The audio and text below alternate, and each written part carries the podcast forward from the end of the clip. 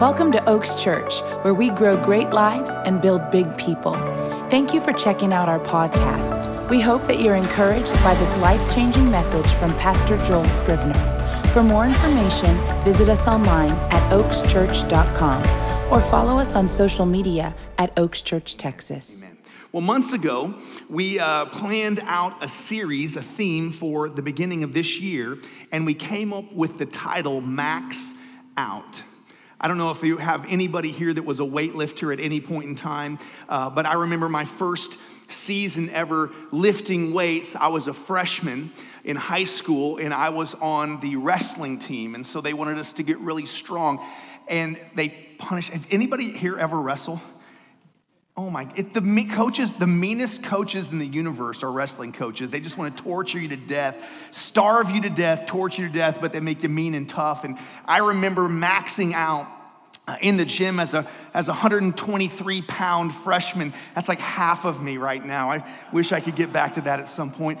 But but i remember maxing out and, and the strain and the pressure and then the idea and the goals of of next level next level. How can i continue to try to max out my life? And if we're not careful in life guys we can have a year like 2020 and just want to cash in our chips right? I mean it, it, anything that could have gone wrong I, it was have you ever had one of those seasons? I know you have because we all just went through it together where you feel like surely nothing else could go wrong, and then two weeks later, something else goes wrong. We just came out of that. I think we came out of it. In Jesus' name, we came out of it. We're about to find out. I don't know, was the 6th? Does the whole world end on January 6th? I don't know. It depends on what news station you're listening to. Oh my God. But we're in the middle of this wild season, and if you're not careful, if any of us are not careful, we can feel like just throwing in the towel because it's, it feels so out of control. So many things out of control. People, I mean, literally, I was talking to a friend the other day, another ministry friend, and, and he, he had this, this uh, sense uh, of, of grieving because he had watched so many relationships explode and dissolve and come to nothing. Friends that had been friends for years, marriages, uh, family members that through the chaos and the crazy, whether it was political or whether it was the virus or whether it was the economy or whatever, but people literally separating and dividing. Our world has never been more divided. Can I tell you that the enemy, when the scripture says that he's like a roaring lion looking for whom he may devour, if you've ever watched the Nature Channel, the lion doesn't attack the whole herd and defeat the whole herd. He splits off someone and isolates them and gets them alone, and then the pack of lions can devour an individual. The enemy wants you separated, he wants you divided, he wants you isolated. He wants you gagged. He wants you uh, silenced. He does not want you to be able to have a voice. And there is an evil agenda in our world to isolate and divide and to silence us. And it's time for the church of Jesus Christ to arise and be louder than ever before. We've got to max out. We've got to max out. It feels like, in so many ways, that so many of our plans were completely hijacked last year. May know what I'm talking about? Goals, things. Did anybody make like some really great goals in the beginning of 2020 just to realize that by March, nah. None of them, right? Everything you wanted to try to accomplish, forget about it. Done. It was, it was just one of those things where you're just like, all right, let's just try to, surely by the summer it'll be better. And then surely by the, and if we can just get past the election, and if then we could just get, come on, it's just been this nonstop thing where everything keeps getting pushed back and put on hold, and it feels completely out of control, but God is on his throne. There's a psalm, Psalm number two, it says, Why do the nations rage? And it goes on to say, Because the Lord is on his throne. God is in control. In the midst of all of this crazy, he's still in control. I want to take you to a story today, and we're not going to spend a, a long time here, uh, mostly because they have a wedding at noon, and so we have to get out of here. And, and by, the, by the way, if you could help us move some chairs afterwards, that'd be great, and we'll just take it off your check. Don't worry about it. Um, but but uh, but I do want to jump into one story today, and we have our ushers are actually going to pass out something. We have a really cool worksheet for you today, ushers. If you could, if you could just kind of roll down the aisle and just just maybe pass six or seven across, and just take one of these. This is a little worksheet called Max Out 2021. Before you get really impressed about it, we totally stole it uh, from another organization uh, and just put all of our name and information on there. So don't share this uh, outside of your family. We don't want to get sued. But um, it's a really, really cool little worksheet that you're going to see.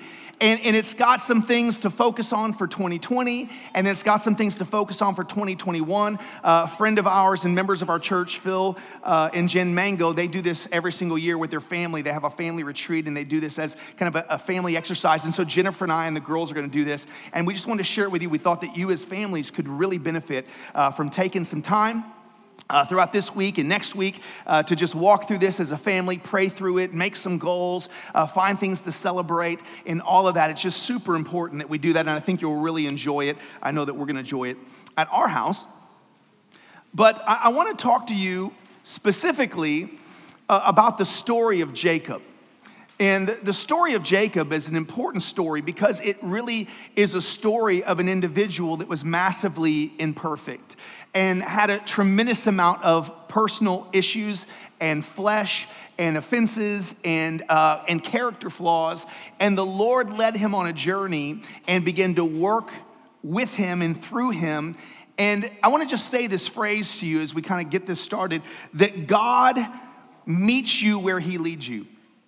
God meets you where He leads you. I've heard it said a lot, He'll meet you right where you are, and it's true. And the reason He'll meet you right where you are is because He led you to this place. See, I've had times in my life that I felt completely off the path. I've had times, I had a season of my life when we moved here to Texas and I was in the, I was in the business world and a professional martial artist and I was living my dream and all of that. And at the same time, I felt so empty and I felt so alone and I felt so off the path.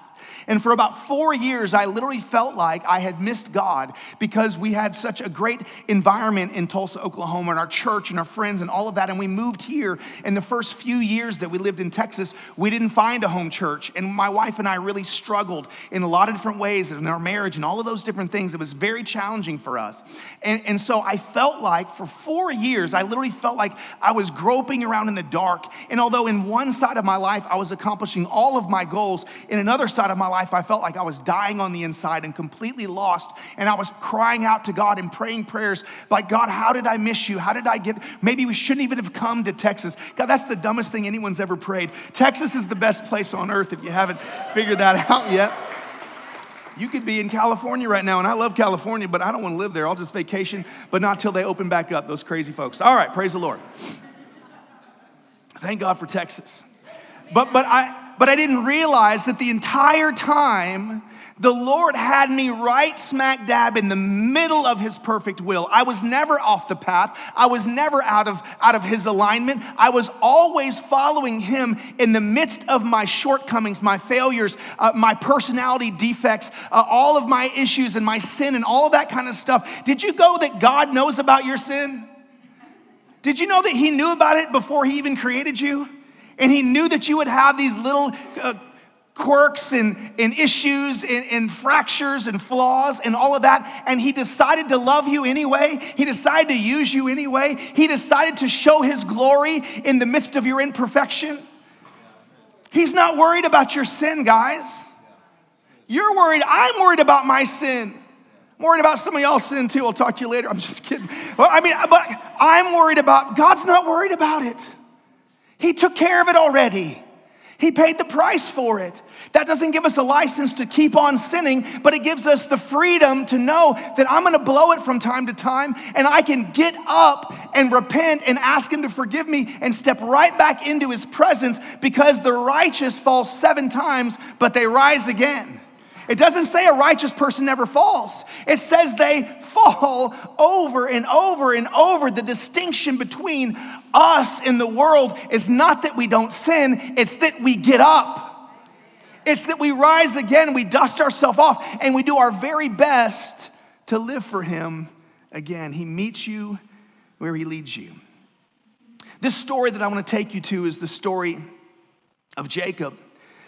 And Jacob is an interesting story that you can find in Genesis chapter 25, I believe, is where we see the story of Jacob and Esau. They were twins that were inside. Jacob's great grandfather was Abraham. His dad was named Isaac, and then he was Jacob. This is three generations uh, that we see of, of, relationship and intimacy with God uh, coming through, and all of them being in a personal uh, journey and a personal struggle. Each and every one of us, guys, kids, teenagers, you're not saved because of your parents.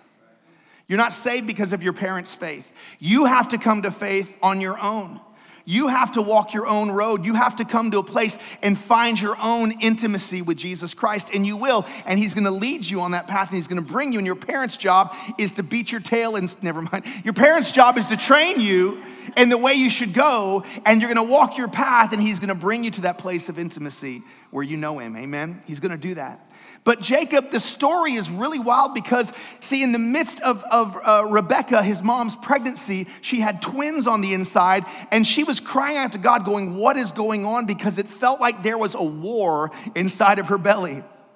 Because the two, and then the word of the Lord came to her and said, There are two nations in your belly, and they're waging against each other, and one brother will rule over the other, and the other brother will serve him. And, and so you have a mom who understands that the older will end up serving the younger. And when the old one comes out, his name was Esau, and Esau means hairy.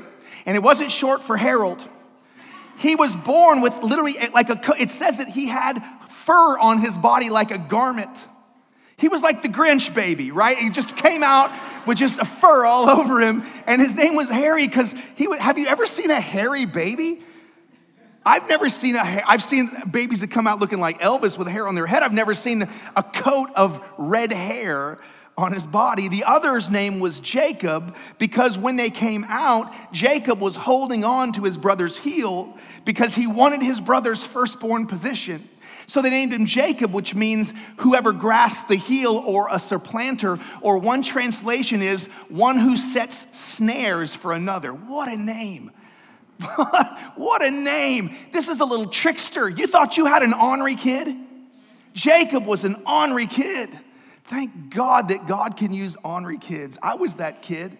Some of you kids, did anybody ever had to sit by the teacher's desk? My desk was connected to the teacher's desk in almost every single class. I know none of you would ever guess that. So, Jacob, we understand if you know the story and you can read this, I would encourage you to read the story. But he ends up tricking his brother Esau out of his uh, birthright, uh, which would be part of his inheritance, and then later on conspiring with his mother. Think about this. It says that, that Jacob's dad, Isaac, loved Esau and his mother loved Jacob. You have a family that's significantly dysfunctional, right? In fact, to the point where the kids know I'm mom's favorite, he's dad's favorite, and your kids aren't supposed to know that, right? It happens sometimes because sometimes kids can be jerks, but, uh, but you're not supposed to know that you have a favorite, right? You're not supposed to admit that. This was a known fact in Jacob's family, and his mom conspired with him to trick her husband and it was God's plan. Don't get a license for this, ladies, all right? She literally tricked her husband into praying over and blessing the younger because she had the word that God gave her while they were still in her belly. And so they tricked, and Esau didn't get the blessing of the firstborn. Jacob got it. And Esau's word was that he would be a man of the wild and he would uh, live by the sword and he would serve his brother. That's not a big brother's thing. That's not what a big brother wants to do. So he vowed to kill Jacob. And where we find Jacob in the story is where Jacob is now running for his life. His mom has said, I want him to go find a good wife from our lineage, so send him out away to my brother's house. Laban's house so that he can find a wife. And Jacob is on the journey. He's homeless. He, he, he, he has nothing. He's got a blessing from God, but he doesn't necessarily have his own relationship with God yet. He comes from a great lineage from Abraham and Isaac, but Jacob is, is not necessarily a spiritual man. He's a trap layer, he's a deceiver, he's a trickster, he's one who sets snares. And we find him on the journey where God was leading him, and God met him where he led him. Genesis chapter 28, verse 10 says that Jacob left Beersheba and set out for Haran. When he reached a certain place, he stopped for the night because the sun had set. Taking one of the stones there, he put it under his head to lay down to sleep. You know you're having a bad night of sleep if you're putting a rock down for a pillow. I tried to camp one time out back and put a tent up and all that with the girls. I was in the house by like two o'clock in the morning. I'm like, forget this, I have a new mattress inside. A rock for a pillow. It says that um, he had a dream in which he saw a stairway resting on the earth with its top reaching up to heaven. This is where Led Zeppelin got the idea for that wonderful song. And the angels of God were ascending and descending upon it, and there above it stood the Lord, and he said, Watch this, watch the word of the Lord to Jacob, who's a cheater, who's a liar, who's a swindler.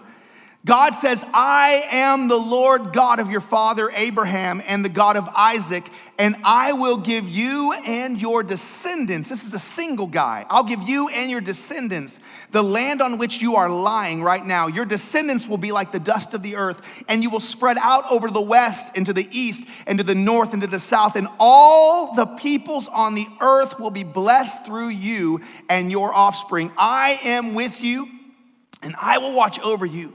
Wherever you go, I will bring you back to this land, and I will not leave you until I have done what I have promised you. What a word from God for a guy that's on the run. He's in his outlaw season of life, and he's on the run for his life, and God meets him right where he led him to be, and he gives him a word of promise. And it says, When Jacob awoke from his sleep, he thought, Surely the Lord is in this place, and I was not aware of it. He was afraid and said, How awesome is this place! This is none other than the house of God. This is the gate of heaven. Early the next morning, Jacob took the stone he had placed under his head and set it up as a pillar and poured oil on top of it. And he called that place Bethel, which means the house of God, though the city used to be called Luz, which means light. Then Jacob made a vow saying, If God will be with me and will watch over me on this journey, I'm taking and will give me food and clothes and uh, for to eat and clothes to wear so that I return safely to my father's household. Then the Lord will be my God. And this stone that I have set up as a pillar will be the house of God. And all that you give me, I will give you a tenth, a tithe. This is an amazing passage, an incredible story. This is the moment where God and Jacob formed their covenant, formed their relationship, their agreement as being part of a family. Jacob moves from it being the God of his grandfather and his father to being his own personal God. This is a moment that came in the midst of trial, in the midst of tragedy. When we feel the farthest from God, oftentimes he's the nearest. When we feel like we have so much that's going wrong, sometimes we're being led right into the place where He wants us. See, we could feel like, God, if you'll just get me out of here, and He's like, I've been just getting you into here because I want you to recognize how much you need me and I want you to recognize that when you're weak, then I am strong. Your strength is not made of your strength. Your strength is made of my strength. When you're weak, I'm strong. My strength is perfected in your weakness. That's what God has declared in His Word.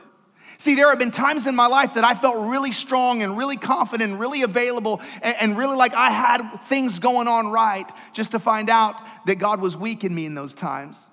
And there were moments where I had the least going on. I remember one time specifically, it was my first youth conference to go speak at. It was one month after my daughter had died.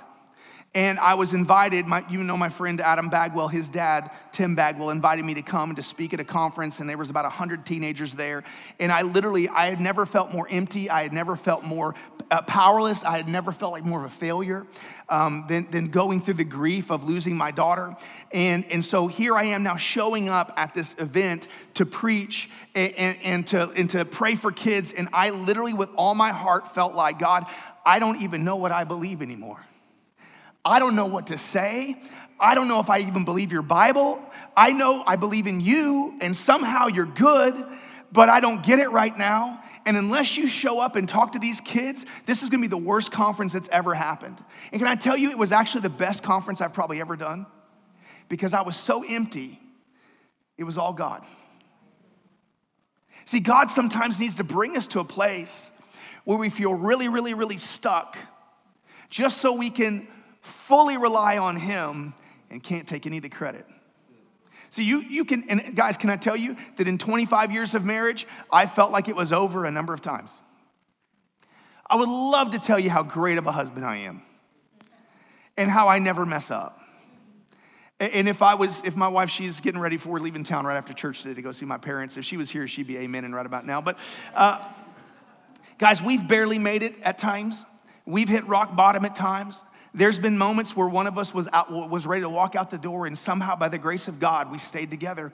You may find yourself in a place, guys. I've never seen a year where more marriages have been in massive conflict than the year 2020. The enemy wants to separate you. He wants to divide you. He wants to convince you it's hopeless. He wants you to convince you it's over. He wants to convince you there's no way. And I'm telling you that God may have brought you just to this place to realize that it's not about you and it's not about your spouse. It's about God being the center. And if you'll give that thing over to God and let God have his way in you, let God do his work in you, you may just experience a miracle that you never thought was possible. Because with God, all things are possible. And it just comes down to faith. And the first point I want to say to you is you have to make a decision that you're not going to stay stuck. Don't stay stuck. God brought you to this place. You're right where He wants you. He's got something He wants to do in you and through you. But don't stay stuck when you're down, when you're, don't wallow. Dig into Him. Lean into him. See, that's what I've come to realize is that if, if, if, when I feel like I'm stuck and I can't make it and I can't go another step, if I'll just hold on to him, he'll pull me through. God will pull you through. Make a decision that you're not gonna stay stuck. And, and the first priority here is you've got to start with gratefulness. In the midst of the mess, there's something that God has blessed. See, in the worst of times, there's something that God has done great. I, I uh, as nutty as it was this whole year, I, I, feel really bad for high school seniors, a lot of them that I, I, feel bad for a lot of the athletes that didn't get to have, you know, um, and it was just crazy. Uh, I feel bad for some of the parents that were stuck with their kids at home. All, I'm just joking. Just joking. One of my point was that some of the most wonderful times we were able to have with our with our, our kids and with Jennifer and I because we couldn't go anywhere. And for us to just kind of lean into that and allow God to just, there, there are things in this year to be grateful for. And as nutty as it's been, as psycho as it's been, there are things to be grateful for. If it wasn't for this year, so as much as it drives me nuts, that, that we keep getting bumped out of the hotel and we got bumped out of the school. And, and we, I mean, Jennifer last night, we're driving home from dinner and she's like, Has there ever been another church that's had more relocations in the first two years than Oaks Church. We feel so squirrely, we feel so inconsistent. And I said, Yeah, actually, baby, there's this church in California that had 25 locations before they finally got their building. And it's a little church named Saddleback. It's got about 50,000 people in it now okay? And I'm like, babe, God's got this, and we're literally, we're, we're, we're a month away, we're two months away, we're almost home, and it's a miracle. And if it wasn't for coronavirus, our building would not have come available. If it wasn't for coronavirus, that business would still be there, it'd still be thriving, and we would still be uh, in a school, and praise the Lord for schools. But guys, we're about to have a home because of a horrible season that God blessed a mess. And I'm telling you, He'll bless your mess too. He'll bless your mess too. And if you can understand that if we could just find the things to be grateful for, the amount of time See, it, it, it's one of those deals where, man, as a parent and you're dealing with your kids, especially when you get to that teenage phase, you know, they're, they're really, they're, they're cute and sweet when they're little and then they get too big to cuddle. And you know, I'm just, I'm just goofing off with you guys today. We love our kids, don't think we don't. But there's times when you're like, oh my gosh, how many more years until we can just do anything we want, right? I mean, you feel that way at times. Am I the only one? Don't make me feel like a bad dad today. But at the same time, it's like, but we only have how many years left? We only, we're only in the same house for how much longer? And then there's gonna come a time where we wish they would come and now they're too busy. And now they got their own kids, and now we got their own whatever. And, and guys, I'm telling you, we've got to recognize the good in the middle of the mess, what God has blessed in the middle of the mess. And we've got to start with gratefulness. There's something in your life to be grateful for. There's something in your family, there's something in your spouse, there's something in your kids, there's something in your relationships, there's something in your business, there's something in your industry to be grateful for. And if you can start with gratefulness, see, I've watched ungratefulness is one of the great cancers of humanity. I've watched ungratefulness destroy a beautiful marriage. I've watched ungratefulness. I, have watched it destroy incredible partnerships with business people because one partner or one spouse begins to look at the other spouse and instead of seeing the beauty, they see the flaw. And I want to encourage you with all my heart to be the type of person that looks for and sees the good. Doesn't mean you live in denial. Doesn't mean that you don't address things and face truth and, and have strong and real conversation. But you've got to focus on the good. Because what you focus on scientifically is what you feel. And your feelings will deceive you. Your feelings are liars. Oh my God, your feelings are liars. And you will follow a feeling right into the worst decision you've ever made in your life. And if you don't focus on what is good and on the blessing, you won't make it through the season to come in to what God wants to do in the outpouring that He wants to have. It starts with gratefulness. Jacob found himself in a place where he's, he's looking at how good God is. He's recognizing that, oh my God, I felt like I was alone. I thought my life was over. I, am running. Literally, my brother wants to kill me. He has vowed to kill me as soon as my dad dies. And then God meets him. And he says, Surely the Lord is in this place. How awesome is this place? We got to start with gratefulness. But then we got to move from gratefulness. We got to move on to hopefulness. See, we got to come past this, this, this era, this season has been to some a very hopeless season. We, we watched salon owners get put in jail because they were trying to feed their kids. We've watched restaurant owners uh, and pastors be put in jail because they're trying to do what God made them to do run their business, run their church. Not so much here in Texas, but in other parts of the country, it's been horrific. It's been horrible. Churches have completely shut down, they don't exist anymore because of government overreach that goes against our Constitution. The 99.96% of the people, don't get me started, that are gonna survive have to stop doing everything that makes them free for 0.04% that may have died anyway at some point in time. And maybe they're, come on, I'm not trying to be coarse or callous. Because, guys, my, my own uncle died of COVID. He had other conditions and things of that nature, and it's sad, but, but we got to live too. We got to keep living too. And we got to recognize that in the midst of this season, our nation was founded on freedom.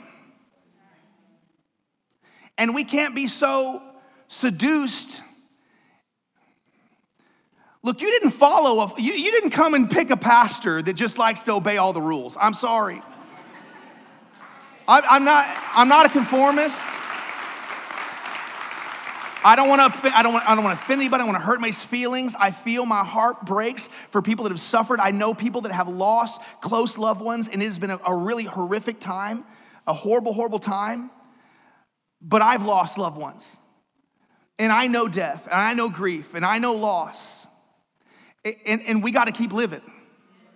We got to keep living, and we got to stay free because America is the only beacon of hope in the world. It is the country that God has picked. He has his hand upon it, and his hand will stay upon it if the people of God will arise and be the light that they're called to be, and we have to be that.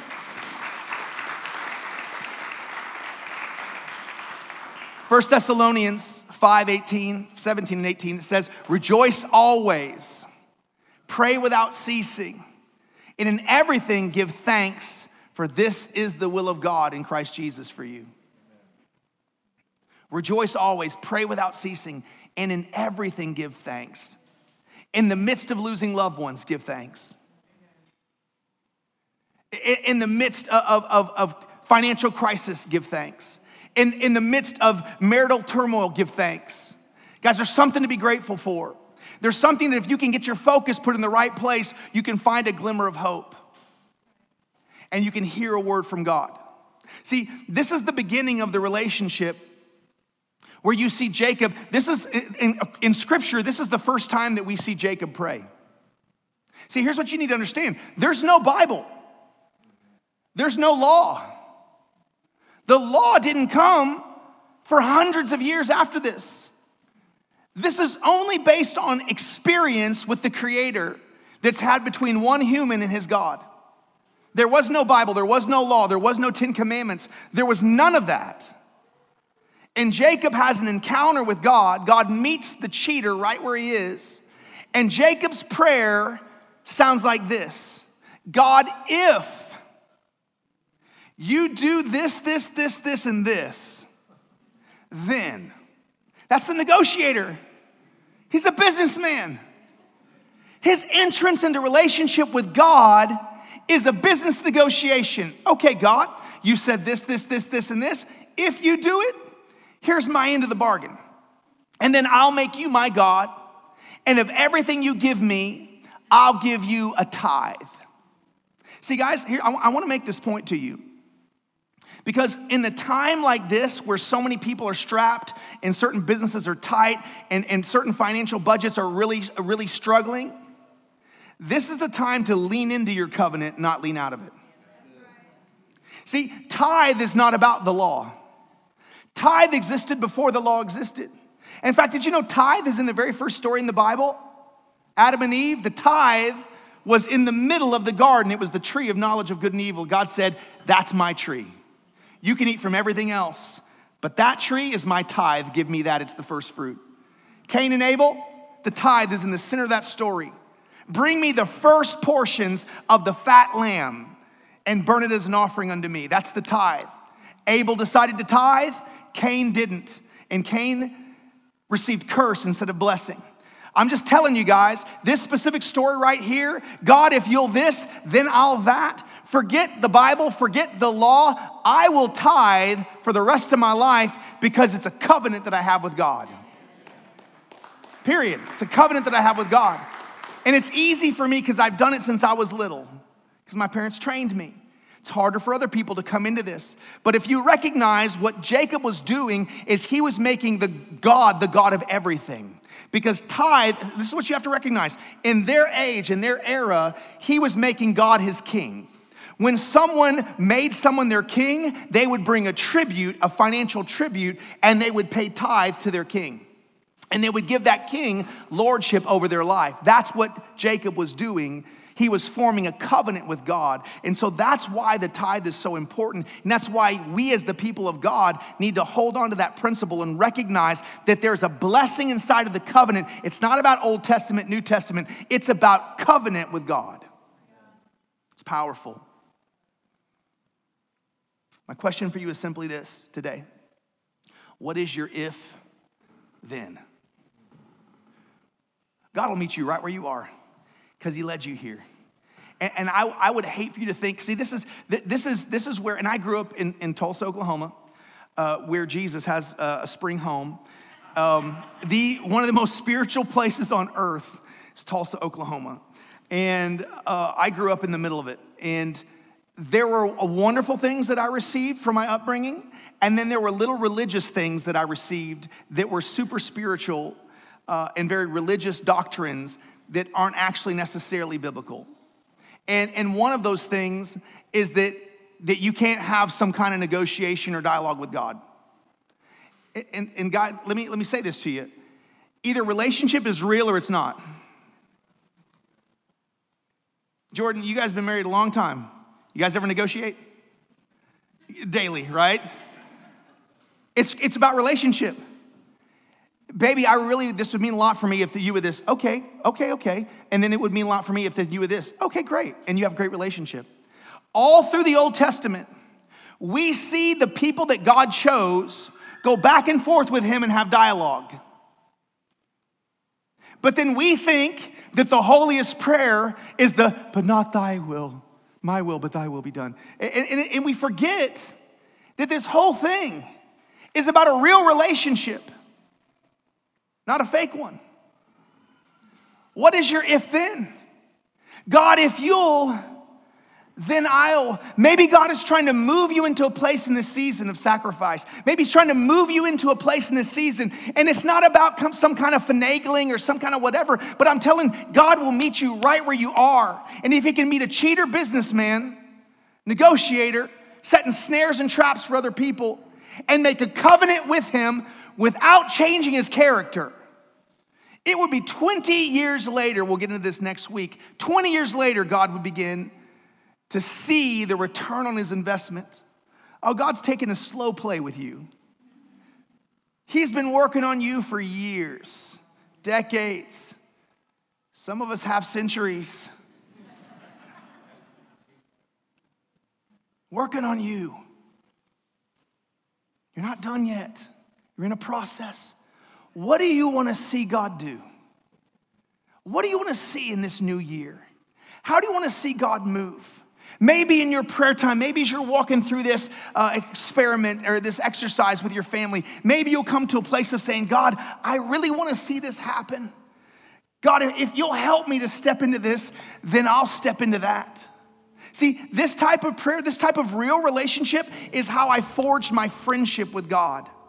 When I was 19 years old and I had a dream of being on the USA team, and I'm like, God, if you'll put me on that team, I'll train, I'll work, I'll compete, I'll do everything. If you'll put me on that team, I will use it for your glory. If you will, then I will. And God opened that door and changed my whole life. And I was praying an if then prayer as a teenager. I feel like somebody in this room is gonna move beyond religion to relationship this year. You're gonna move beyond what you were taught from parents or religious leaders and come into a real relationship with God this year. And God brought you to a place where maybe He reduced certain things in your life and He limited certain times in your life and He brought you to a place where you felt really, really, really stuck. So the only way out is Him. And He wants to have a real relationship with you. He's not afraid of your attitude, He's not afraid of your failures, He's not afraid of your character flaws. He kind of likes them. You're quirky. It's interesting to him. You're the apple of his eye. You're a joy to his soul. He loves you. He wants real relationship with you. We hope this message has blessed your life. And if it has, we want to invite you to sow into what God is doing here at Oaks Church. It's as simple as going to oakschurch.com and clicking the Give button. On behalf of Oaks Church, thanks again for listening and have a great week.